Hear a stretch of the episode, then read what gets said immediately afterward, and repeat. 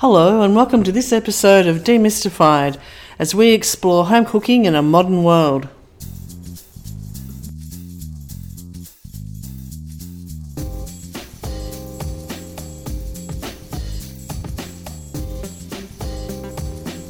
Hello, I'm Linda, and hello, Paul. Hello, Linda.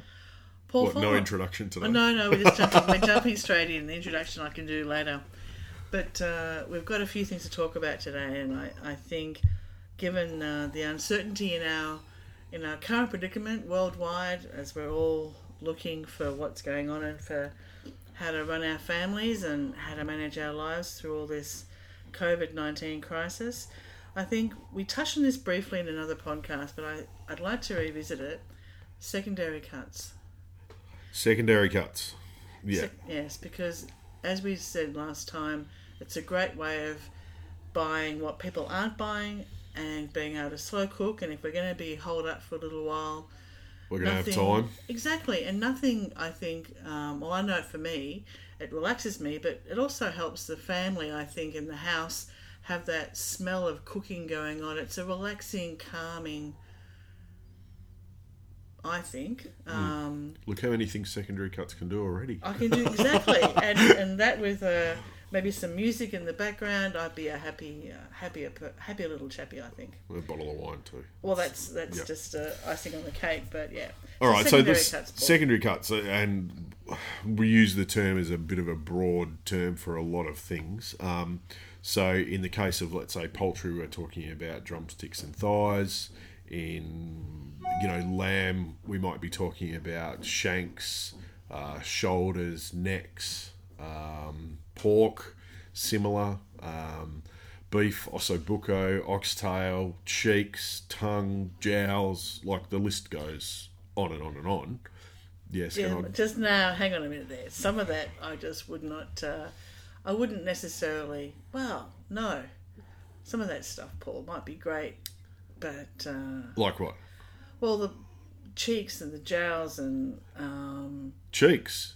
Well, one of the know dishes- I know one of we the- have one recipe on cooking with steam, Yeah. but it's not necessarily something that people are familiar. No, no, no. Okay, so okay, maybe maybe then tongue and jowl we can put aside, but certainly cheeks. Memories of pressed tongue as a child, I still have nightmares about. Yeah. Okay, so So let's. it's not my personal flavour. all right, so let's maybe And tripe. park. Let's just not go there. Yeah, but that's more awful. Oh, I, yeah, I, like jowl to me is not awful. Okay.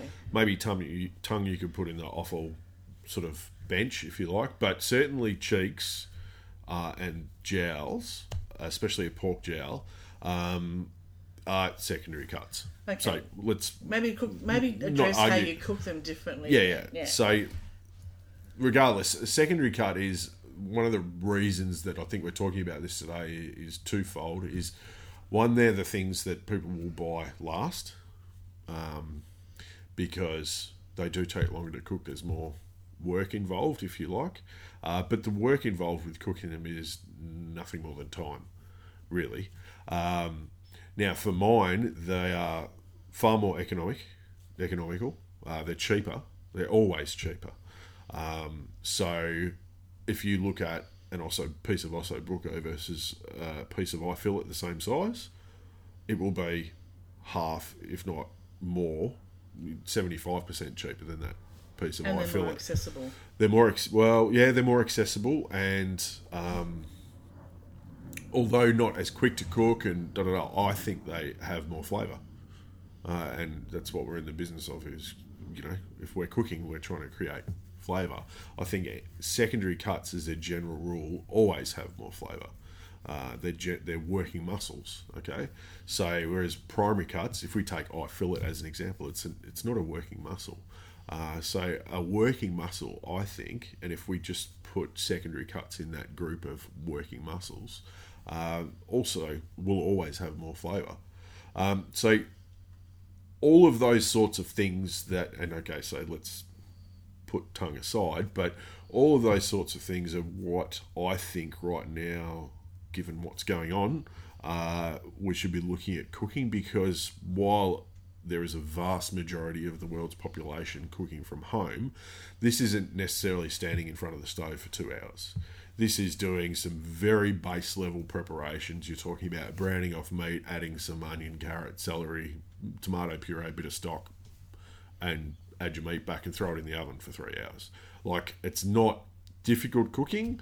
You're there in the house, so having your oven on, you know, pulling out when it's ready is five minutes away from your laptop. Um, so I think it's probably pretty good practice. Now the other benefit of cooking like this is that those preparations are generally, and I'm speaking broad terms, but generally freeze down quite well. So you can do large volumes of secondary cuts, like make a ragu from ossobuco. Like it doesn't have to be a piece of ossobuco on a plate. You can pull the bone out and make a big ragu out of it, freeze it down, and then you've got you know something left for when you don't have time to cook. Um, so those sorts of preparations generally uh, freeze down very well, uh, and you can keep for quite a period of time. Uh, they're cheaper, you get more volume out of it. Like there's very little other than time that isn't better. By, And they're great leftovers. yeah, well, I mean, leftover, yeah, leftovers. uh, leftovers. There's a lot of arguments to be had whether things like that. Um, it's kind of like the old soup argument. Do they get better by sitting in the fridge um, for a day or so? You know, if you cook it a day in advance and you you leave it in the fridge for a day or two before you get to it, is it better? I don't know. There's a lot of research being done whether it is or it isn't. If it develops flavour, maybe I think it's a bit psychosomatic. Maybe it does, but it doesn't matter. You can at least cook something and stick it in the fridge for two days, and it's going to keep ra- rather than trying to manage keeping a whole bunch of fresh ingredients. Uh, they're cooked ingredients in that sort of situation, like a braise or a casserole or a stew. They're a little bit easier to to manage to keep, but certainly, um, you know, the classic preparations like an ossobuco, a braised lamb shank. Um, you know, we talked about cheeks before, and you sort of turned your nose up. But the thing about it is, is that like beef cheeks are fantastic. Oh, like, they You know, Yes, they are. Soaked in red wine. I have done that. Yeah. And it was fantastic. Yeah, and they're cheap, and you know, you know, not many people use them. So, you know, things like that. I think at the moment are probably the most economical way to think about your food and shop. Um, and if you are at home, you're there, so you have time. It doesn't take a lot of time to prepare them, or you know, get them ready and up and running. It just takes time to cook them. Uh, and if you're sitting in front of a laptop at home, if it's sitting in the oven in a big casserole dish, well, who cares? Well, I just think back on that point about the beef cheeks, because I hadn't cooked them before, I really needed your recipe. Yeah, So I think if you're looking at a piece of protein, a, a piece of secondary cut, and you're not sure about it, yeah. look around, look on the net, have a look to see the day before you want to use it. Ask the butcher too. Ask the butcher. Yes, we discussed that. Yeah. They're a fantastic resource, but I know that the benefit our beef cheeks had by being able to soak overnight in the red wine yeah, was fantastic because it really tenderized them, and the next time when we roasted them, when we cooked them, yeah. they just fell apart. Well, I mean, the red wine in that scenario serves. It doesn't really serve as a tenderizing purpose. It actually serves to add some richness and some Oh, okay. flavour. Um, so you're not really tenderizing it. The the only thing that's going to tenderize a secondary cut is long, slow cooking. So if you think about when we've been talking about things like shanks and all that sort of stuff, if you think about a leg of lamb, which is pretty common here in Australia as a sort of family dinner, a roast leg of lamb, or even a roast pork belly for that matter, we treat a leg of lamb like it's a primary cut the way we actually cook it in the situation where we roast it. So we treat it as though it could be a ribeye steak, like a ribeye on the bone. You know, you got an eight point ribeye, prime rib they call it in the states, um, and you know you roast that, and it's a big showstopper table presentation type thing. That is a primary cut. It's essentially a Scotch fillet with a bone on it. A leg of lamb is actually a secondary cut, but we treat it as though it's a primary cut. So it needs to be cooked perfectly to that nice rose pink uh, and rested properly before we actually get a good result out of it. What we're actually better off doing with something like a leg of lamb is doing a tagine, a braise, a, a slow roast, rather than trying to do this 180 degree roast it and just get it perfect because everyone's had a leg of lamb roast which has been overcooked and it goes tough. And the reason it goes tough is because it's actually a secondary cut. There's very few parts of the leg of lamb, like in the meat structure of it itself, that is primary cut. It's not. It's a secondary cut. So although we can do it and it's a little bit more manageable with something like a leg of lamb or a pork belly, if they're not done exactly right, perfect, the results go real bad. But if you braise a pork belly, or like our recipe, if you steam it for a long period of time, that's a set. What we're essentially doing is like a slow cook. We mm. steam our pork belly for three hours. That although we're not crisping the skin at that stage, what we're doing is breaking down the fibers, the connective tissue, all of that sort of stuff, which is what braising in this slow cooking does for secondary cuts. We're just breaking all of that down. That's what tenderizes things.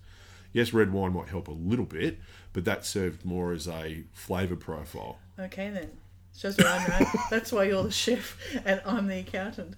But uh, but I think it does help to really do a little bit of research, and if you can then go and get some of the secondary cuts and put them away, Yeah, do some research how to cook them, and as you said, if you can get your potatoes, carrots, pretty stock standard veggies in a Yeah. home, you can make an and I mean, like amazing we, yeah, dish. like we said the other day. I mean, we, we would spend a bit of time talking about mince, you know, and you know, making a, a standard sort of ragu, if you like, from a, or a bolognese sauce, if you like, for, from mince.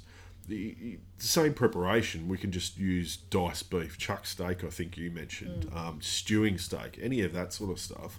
If we dice it up, um, we get a totally different end result because generally mince uh, has got a higher fat content, so it's much harder to and mince is very hard to brown really evenly. You notice that when you're trying to cook mince, it's very hard to brown unless you do it in small batches. Now, when you brown things, you give them color, and color equals flavor. So you imagine the same theory on doing like diced, small dice, but diced stewing steak or chuck steak or whatever you want to call it. You can get some really good brown color on it, which is going to give you better flavor down the track. Um, although it's going to take longer, but mince itself, they're not they're not mincing eye fillet or Scotch fillet or porterhouse or any primary cut. What do you think they're mincing? They're mincing secondary cuts and they're mincing it down to try and make it easy. But if you pan fry mince just by itself and don't add a liquid or don't cook it slow for let's say a half an hour. Now they're very small morsels, so half an hour is sometimes all it needs. But if you just take a bit of mince, pan fry it till it's fully cooked, and then eat it, it will be tough. And the reason it's tough is it's a secondary cut. I don't think people realise that. Well, you haven't had a chance to hmm. actually break. The, although although it's minced, it. the connective tissue has been minced itself. But realistically, like mince is a secondary cut. Like in the case of chicken mince, if you buy chicken breast mince, totally different scenario to buying chicken leg and thigh mince. Two different things because one is primary cut. You may like chicken breast mince is as close to as you would get mincing a piece of eye fillet. Very lean, no fat, no connective tissue um, you know, can be made into uh, a dumpling to poach really quickly, quite easily. Um, don't need to break that connective stuff down. Whereas thigh mince or any beef mince for that matter, they're all secondary cuts that are going in there. And I'd rather rescue them because everything gets mixed together. So, but also I wanted to say, look at things like um, oxtail. If you're a fan of beef and you want real big beef flavour, you can get a very small amount of oxtail and add that to, let's say, your ragu, and that'll maximise flavour. There's big, big beef flavour in like something like an oxtail. It's one of my dad's favourites, actually. Yeah, like really, really big flavour. So if maybe you're a bit, you remember like if if you have bland food, you will eat more. If you have flavourful food, you actually end up eating less because it satisfies you more. So if if you are in the situation where a lot of people are globally, you can't get out of the house, you can't get out to the shops, you know, whatever's happening. I mean, it's changing very quickly. Um, it you need to maximise what you have on hand, and to the way to do that is to pick the right ingredients, but maximise the flavour from those ingredients. So another thing that I was thinking, although it's a bit off topic, um, for secondary cuts. I was thinking about tin food today because a lot of people have bought a lot, like, and we're talking a lot of tin food, so chickpeas, all, all those sort of legumes that are already cooked. Uh, as a convenience item, they store well, da da da da. But adding a tin of like chickpeas to a tagine, as an example, although it's a filler and it bulks it out, if you actually drain the, the chickpeas, give them a rinse, pat them dry, and before you add it to the tagine, if you pan fry them in some olive oil and get some really good coloration on them, even a little bit of olive oil and butter, and make them golden brown, they develop their own flavour and they've maximized the flavour just of one component. So, like, look at maximizing the flavour of each component. Don't just like if you want to stretch your your bolognese sauce or your ragu and you've only got half an onion and you've got a kilo of meat, don't worry about it. Don't rush out and buy two other onions because the recipe says so. Take your half an onion, dice it up, and cook it until it's golden brown get some color on it because color gives flavor. So the more flavor that we add, or the more color that we add, the better flavor the end result will be. And if you have better flavor in your in your food, you eat less. Well, that's a very interesting point. I'd never thought of that with chickpeas. Yeah, well, chickpeas, borlotti beans, kidney beans, uh, butter beans. Like there's a, I mean, I've seen a million, you know, people buying four bean mix. Like you can even do it with that. Like I don't care. I mean, these things are being bought. We have to be honest about it. But why not try and at least give them some flavour? Because chickpeas are a really good example. Open a tin of chickpeas, tip them out, give them a rinse, taste the chickpea just like that. Okay, yeah, fine. It tastes like mm. a chickpea, whatever. Pan fry some in some a little bit of butter, olive oil, add some salt, and even better at the end, just add some like ground spices like smoked paprika or ground coriander, cumin, anything like that, and just give them a really quick toast and fry up in that. Once they're coloured, not at the start, once they've got some colour, and they get this real nutty flavour about them. And it's just a different level of flavour and component. We're not using those things to bulk out, we're using them to add flavour because it, it's really hard to punch flavour into something like a chickpea, but in the case of our secondary cut, why not add another flavour profile to a tagine? Where's the harm in that? There's no harm at no, all. It it's only benefit. Yeah, like, it sounds fantastic. Yeah. Wow, I'd never actually thought of that. Thanks. Yeah. Well, that's what. That's Full what of useful information. Useless information. that's why it's not me controlling this podcast, guys. Well, it is. No, it's not. No, no, no. But that's interesting. Yeah. Because I think we've all got jars of beans in our cupboard yeah. as a standard that we'd have, and if we're now looking more towards what's in our pantry and trying to use food wisely. Yeah, and I suppose that's yeah, and that's the other thing with getting back to being on topic with secondary cuts is I think is using it wisely. Like use, you know, I mean, there's a lot of people that have been focused for a long time on the head to tail sort of cooking theory, um, and you know, we're certainly not being forced into doing it, but I, I certainly think with people uh, struggling with work, income, all of that sort of stuff, we have to look at uh, realistically. We can't sit down two times a week to a rack of lamb and an eye fillet steak. I don't think real. It's not sustainable from a you know uh, environmental perspective. Number one, but number two, from a um, financial perspective, it's certainly not sustainable if people are losing their jobs and livelihood. I'm not saying don't buy a lamb rack. Buy one if you want one. They're delicious, absolutely. But have a look at the other cuts that are available to you. You know, make it get some chicken thighs. Make a big batch of chicken and leg pie mix. You know, stick it in the freezer, and when you want to, just all you got to do is pull out some puff pastry, pull out the mix, and job done. Or make it as a jaffle. Well, whatever. Like, well. yeah, whatever. I mean, it, I just think it gives way more options. I mean, I, I will still maintain that I think fish gives far more option as far as variety. And I'm not talking seafood. I'm talking specifically fish. You get far much, far much more variety in fish as a protein. But that's my personal opinion.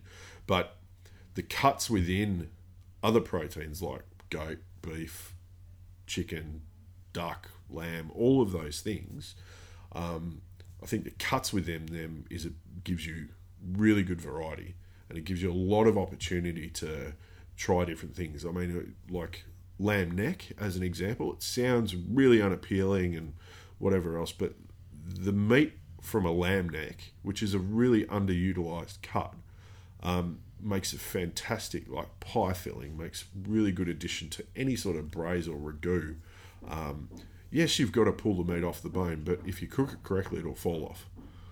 Um, and it's super super flavorful. And by having super flavored meat, you're to eat less, so you don't have to prepare as much. You don't have to spend as much money. Like it all, in my mind, it all makes sense to where we are right at this point in time, which is okay, all up the wazoo.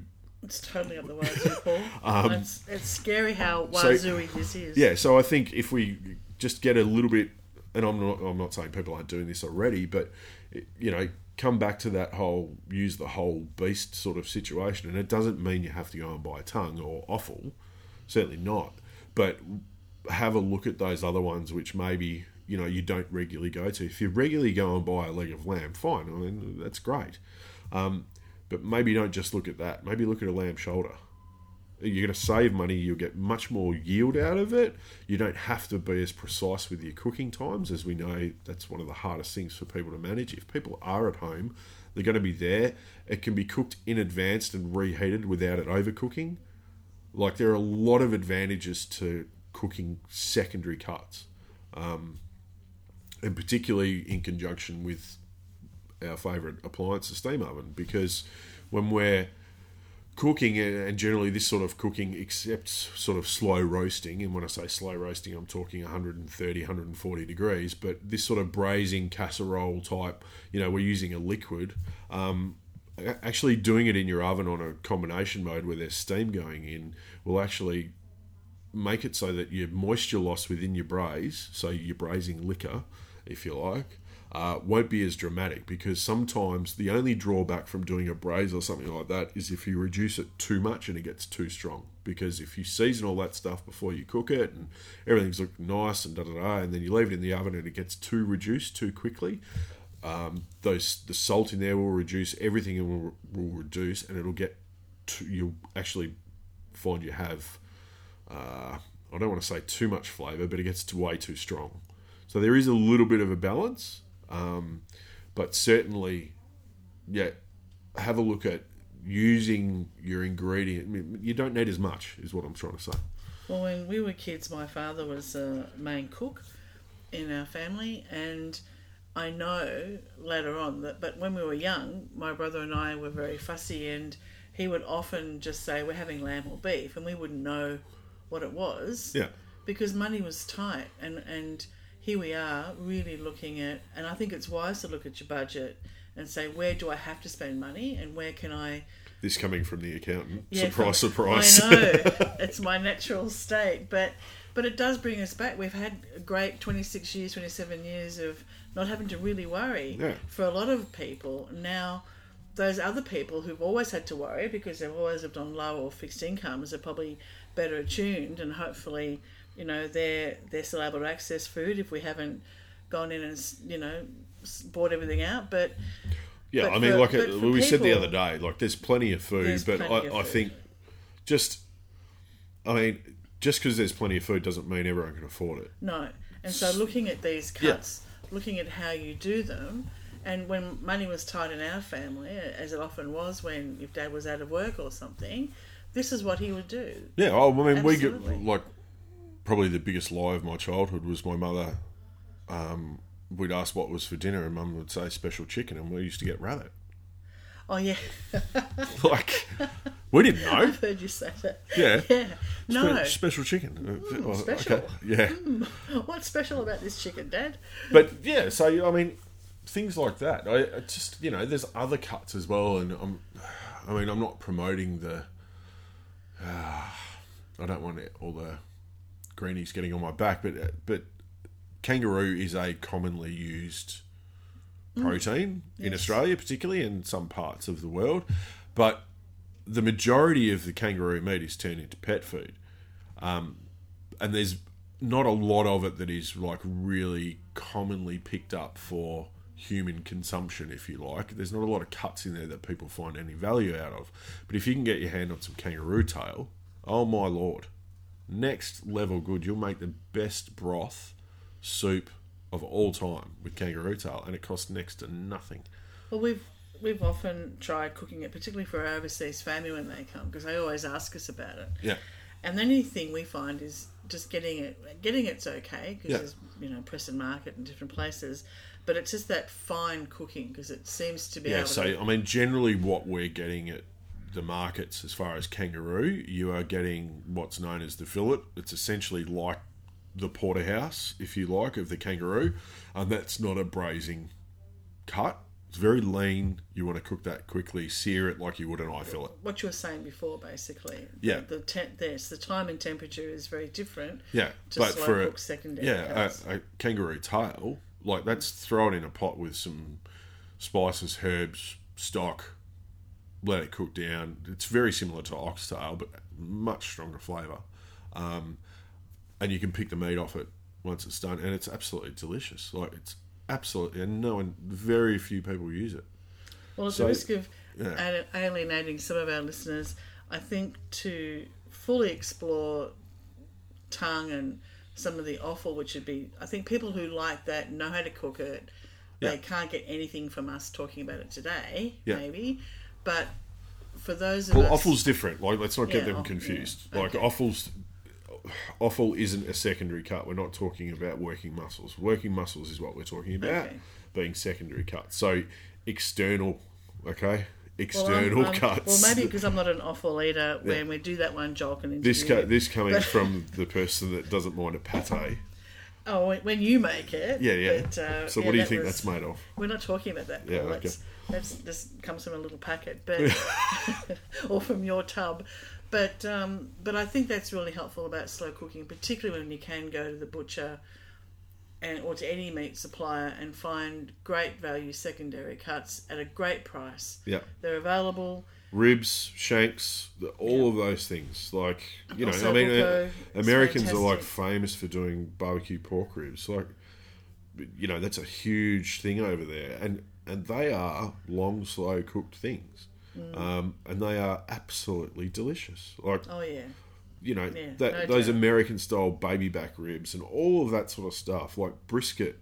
Brisket's Mm. really, really popular now for that long, slow cooking, and it's really cheap. Like is it the brisket that you see in a lot of Asian restaurants in their soup? yes, Yes. yeah, Yeah. yeah. The same sliced, thinly sliced. Yeah. it's cooked. Yeah.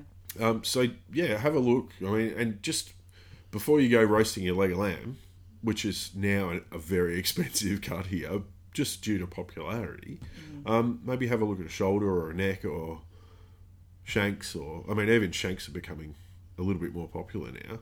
And if maybe they're not the go, then have a look at ossobuco or something like that. And yes, you're going to get, you're going to spend more time, but it's sort of inactive cooking time. You're not actually doing anything. You're pressing a few buttons on your screen of your oven or setting a knob and setting a time and walking away. It's it's long, slow cooking, but pack the flavour in at the start. That's the trick. So color up your vegetables. Give them some color to you know work with. It. Seal your meats, and when you seal your secondary meats, give them color. Color, color, color. Color up front will give you better end result. You have got to get the color up front by just throwing a piece of osso buco in a tin of tomatoes with some onions. Like, fine, you'll get there, like, and it'll be reasonably okay.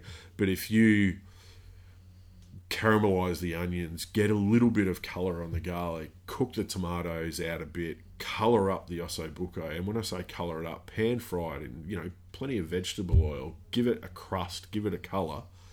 That those same three or four ingredients will be transformed into something epic, not just something good, be something epic. So they're not hard to deal with; they just take time. And maybe these days, with so many people working from home or, or being forced to work from home, one of the things that I, I heard on the weekend was that it's hard when you're suddenly working from home, there's no off time. So maybe this is a great thing to force your lunch break, get up, start preparing the evening meal, and force yourself to have that small little break between what you have to do during your day Yeah, because it's very hard when you're working from home and you haven't been used to it yeah, and everyone's learning about this but I think that sort of discipline of working from home needs you to also have some little breaks. Yeah, absolutely. And this And- would be a great way of having Yeah. a break is preparing the evening meal and having it ready. yeah, and Have, fantastic. Yeah, and the thing is, is that it's like I think the and I've said it probably earlier, but I think the benefit of using cuts like this is they do the work for you. They they really do do the work for you. It's just time. Like it is just a, a factor of time. So. Like I said, get some color on them. Let them do their job. Cook on the bone, like super important. Don't go grab a piece of osso buco and then chop the meat off the bone because you want to have a finely diced ragu.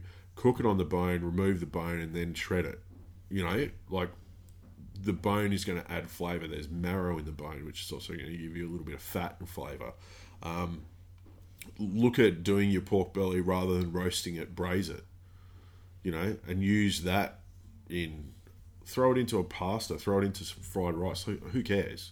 But yeah, look at those secondary cuts. And I know you sort of uh, the other one I wanted to mention was pork jowl. I know you turned your head up at that, No, no, I just but that's not something I'm comfortable cooking Yeah. per se.